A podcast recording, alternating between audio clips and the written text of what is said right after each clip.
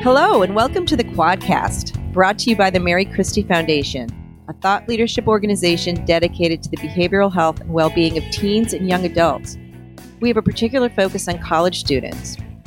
I'm Marjorie Malpede, the executive director of the Mary Christie Foundation and the host of the podcast. In today's program, we speak again with two college student health experts on how to prepare for the holidays in the time of COVID 19 and we're not talking about decorations and turkey dinner. We're talking about testing, distancing, and staying vigilant about mental health. Dr. Jill Grimes is a family physician, author, and educator who works with college students. Her latest book is called The Ultimate College Student Health Handbook Your Guide for Everything from Hangovers to Homesickness. Dr. Marcia Morris is an associate professor in the Department of Psychiatry at the University of Florida and associate program director for SHCC Psychiatry. She is the author of The Campus Cure, a parent's guide to mental health and wellness for college students. Welcome back to the Quadcast. Thanks for having us. We're glad to be here today. Dr. Grimes, let's talk first about returning home from school. Um, that is for the population of students who left home to begin with. So, my third son is coming home from college in a couple of days, and I can't wait to see him. Haven't seen him since August. Of course, I'm sure that will wear off in a few days.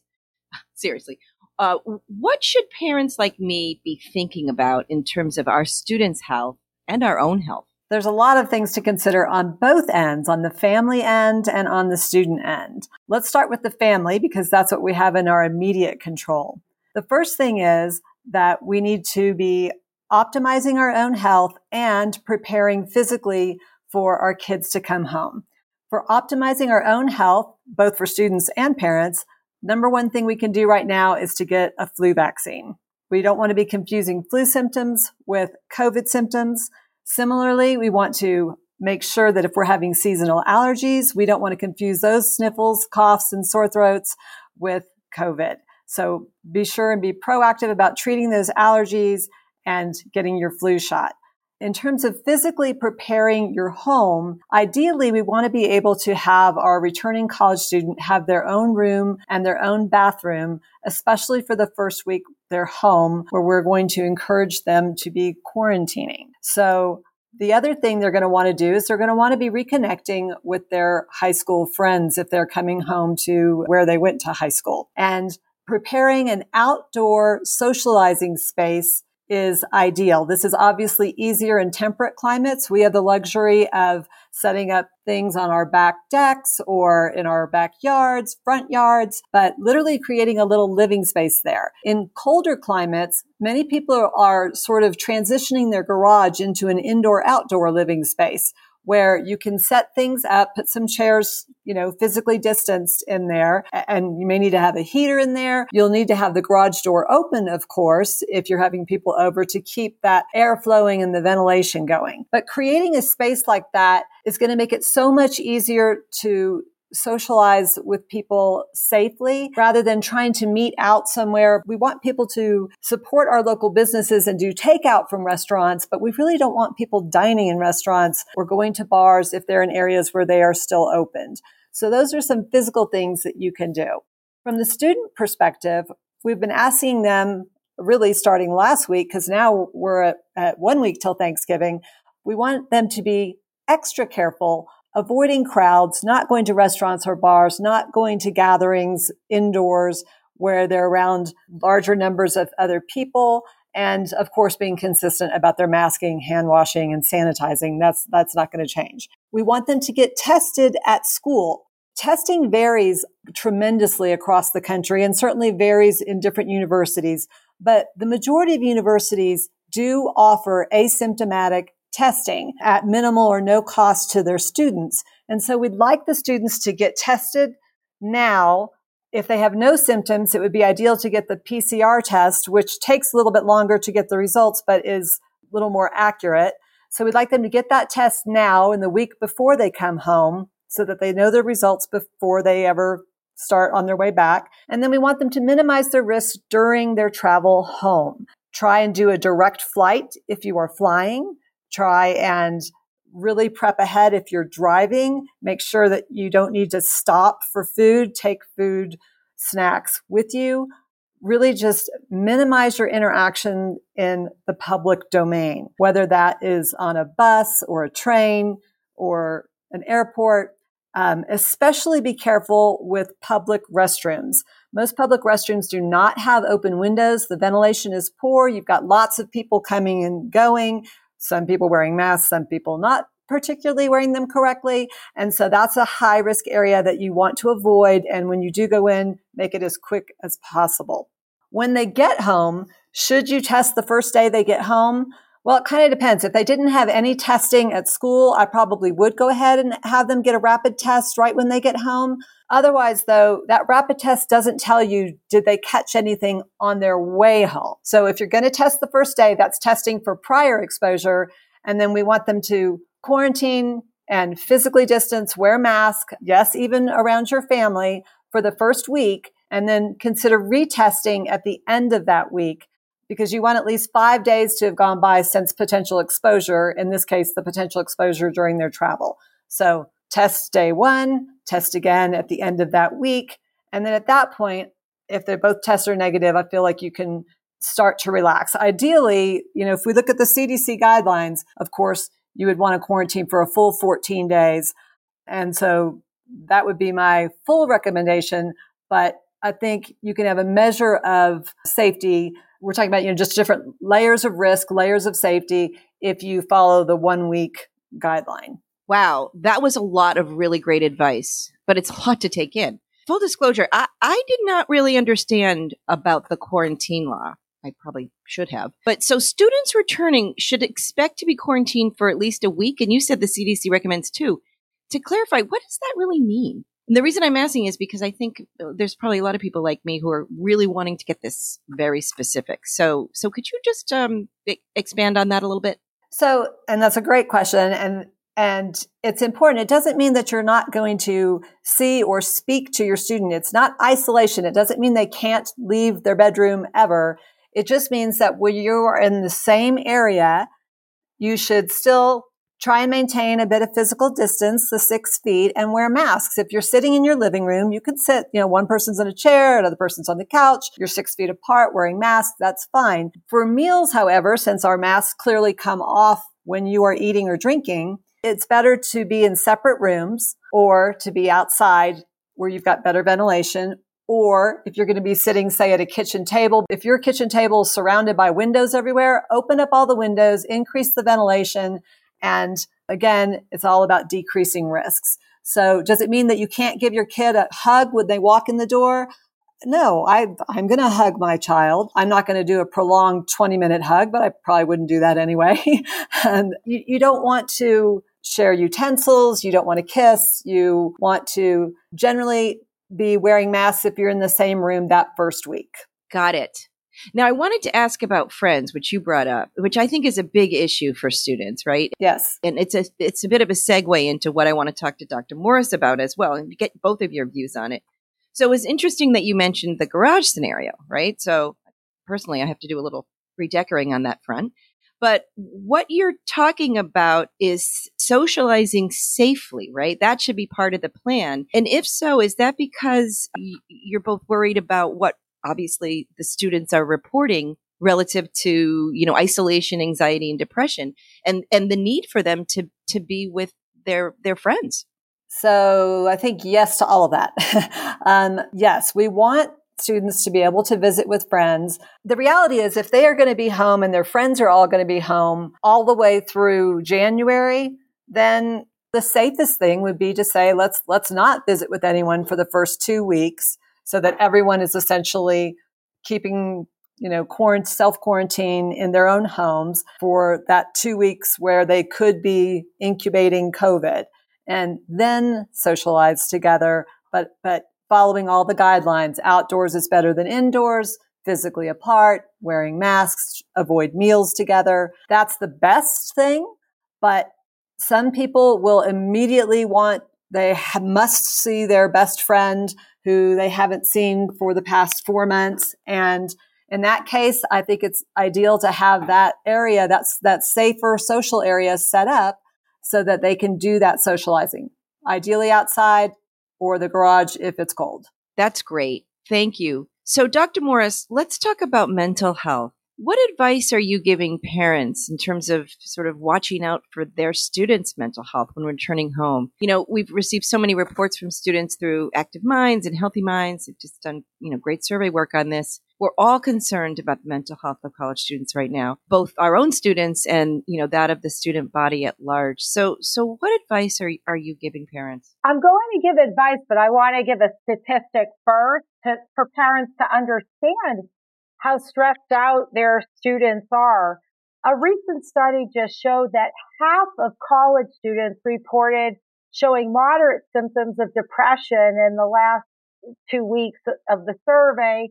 And also half of the students reported feeling some suicidal thoughts. And that doesn't mean they're going to hurt themselves necessarily, but it shows the high level of distress they're having. So I wanted to put that out there. It actually was for 18 to 24 year olds, not necessarily college students, but they compared college and non-college students and their both groups are feeling stressed. So I'm putting that out there for parents to be aware that this is a really sensitive, difficult time. I'm going to use an acronym called LOVE L-O-V-E, love your children.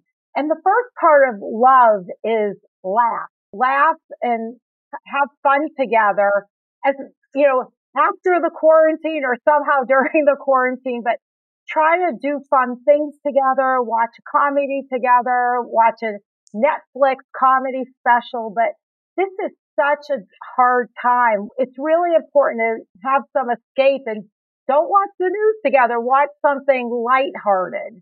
So that's one thing. The, the O part of the LOVE acronym is observe. Observe your child because, and this is what I would say whether we have the pandemic or not. See how they've matured since you last saw them. Comment on how much more mature they seem or if they say something they learn in class. Show some interest in what they're learning and what they're doing, but also observe for mental health issues. And that's really the key.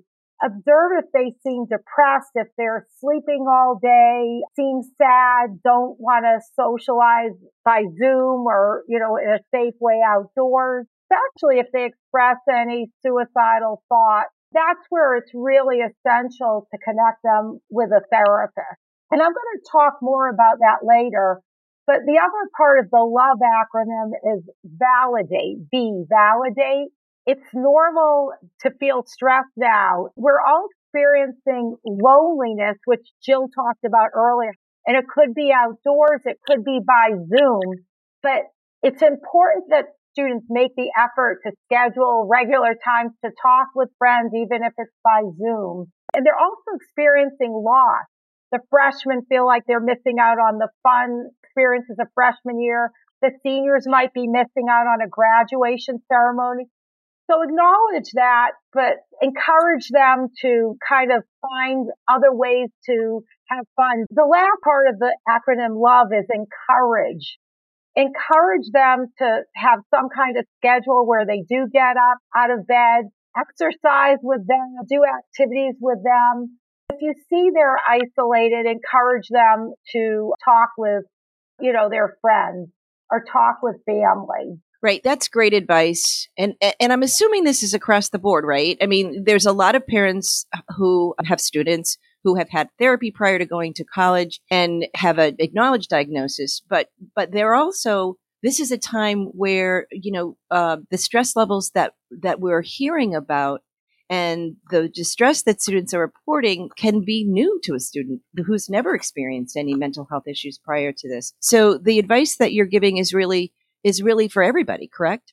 We all need to be thinking seriously about this. Yes, if it reaches the point where someone can't function and they're just not talking to others or doing the work, or if they're having the suicidal thoughts, those are the times where you say, I want you to speak with a therapist.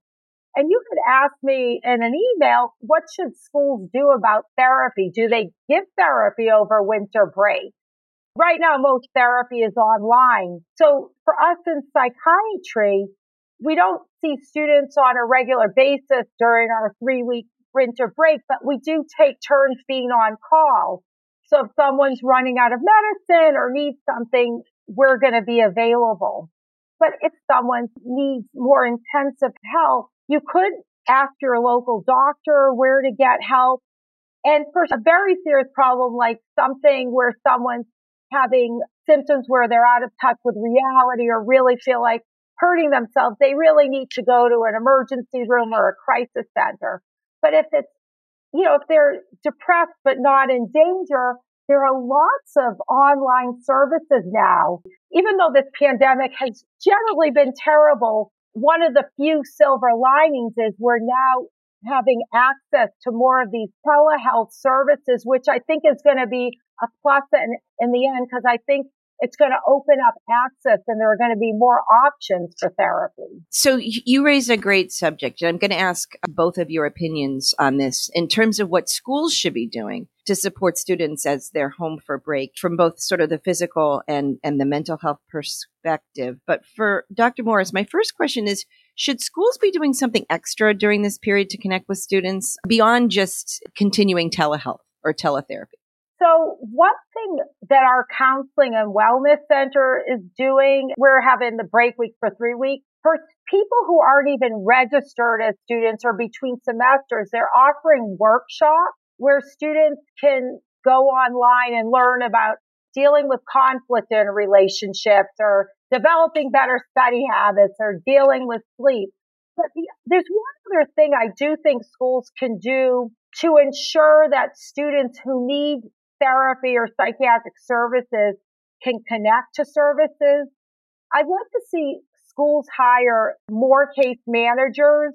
Many already have case managers in their counseling centers or in their dean of students office. And case managers sometimes can help students with academic issues, but in the counseling centers, they generally help students who may need intensive therapy or long-term therapy connect to off-campus services.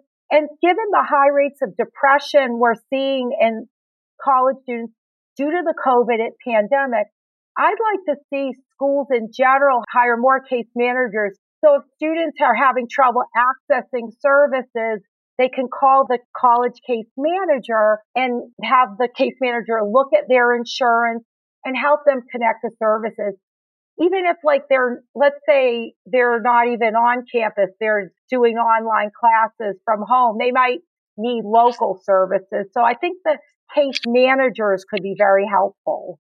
Right, right. That's a good point. So, Dr. Grimes, I'm going to ask you the same question, but I might pose it a little differently.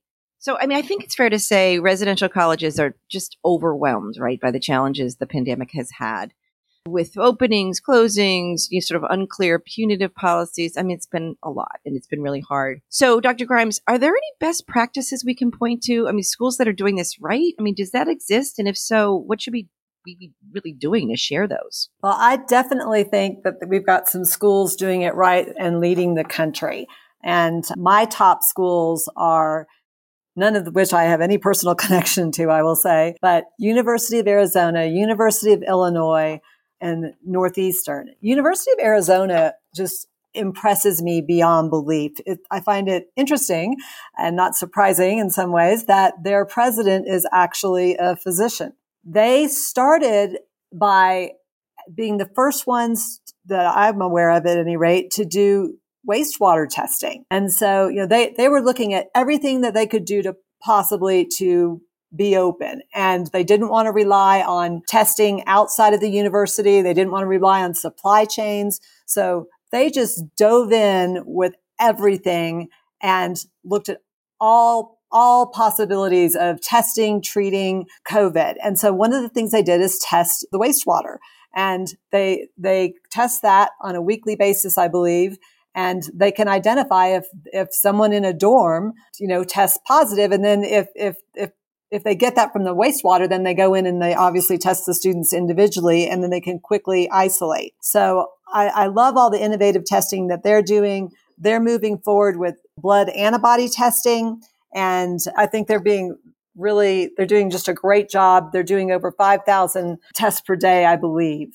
And University of Illinois also had a similar thing. They developed their own saliva test, rapid testing.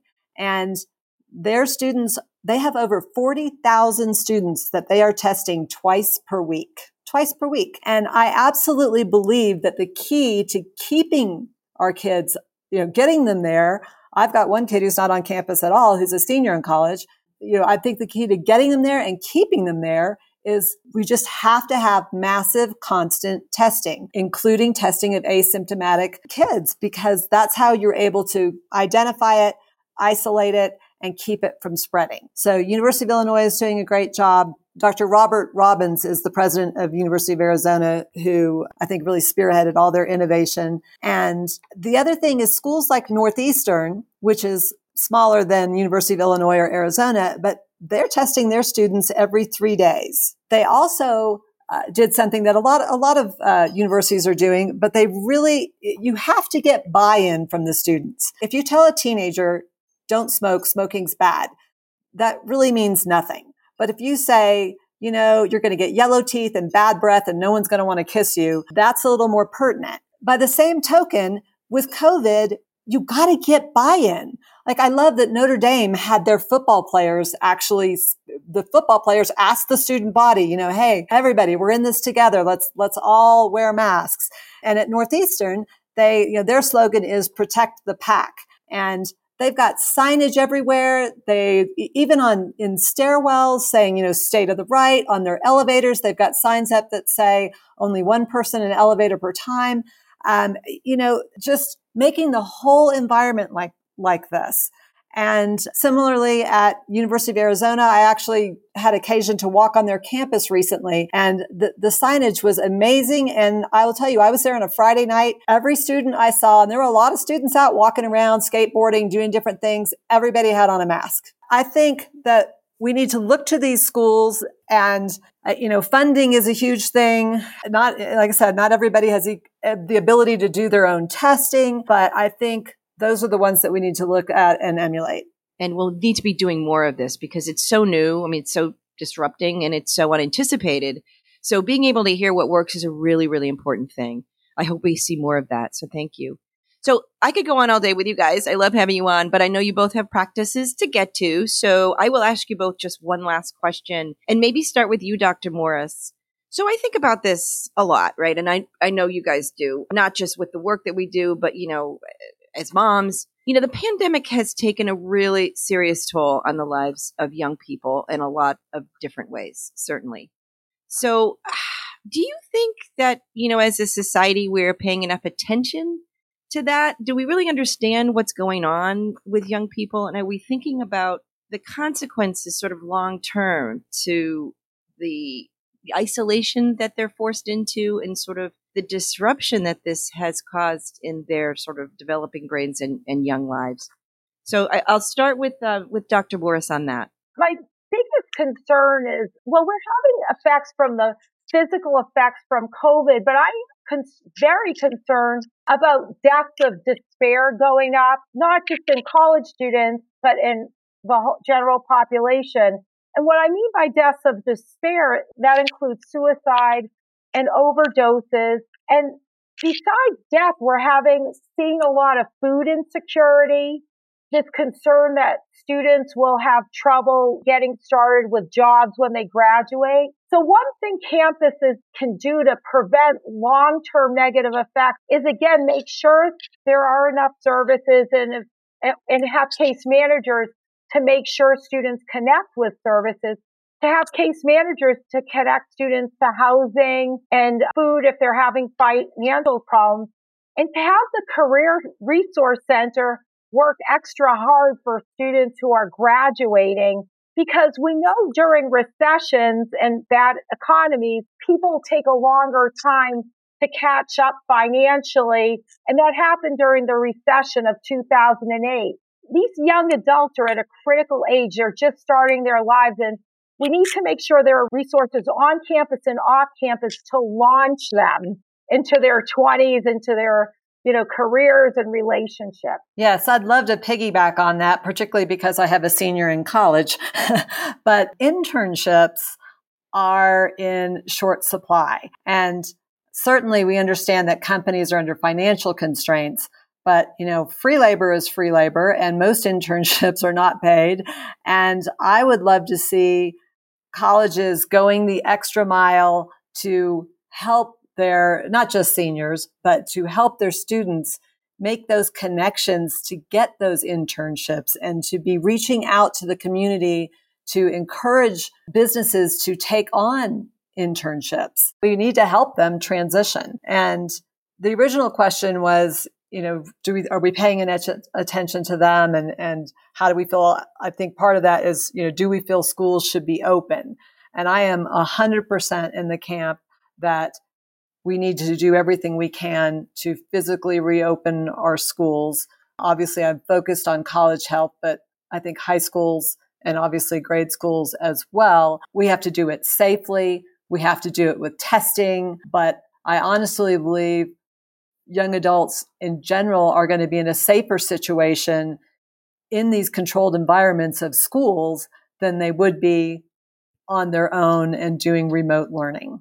I would push for the appropriate funding so that they can get testing and do it safely. But yes, I think I think that needs to be a priority. I guess I'm going to throw this back to you, Dr. Morris, because one of the reasons I think what Dr. Grimes is saying is so important has to do with mental health, right? At some point, do you need to ask if you know the unanticipated consequences of, our vigilance around the pandemic is really um, not worse than the disease, but something we really should be thinking about. So let me put you on the spot, Dr. Morrison, just say, do you agree that if we can do it safely, kids should be back in school? If we can do it safely, yes.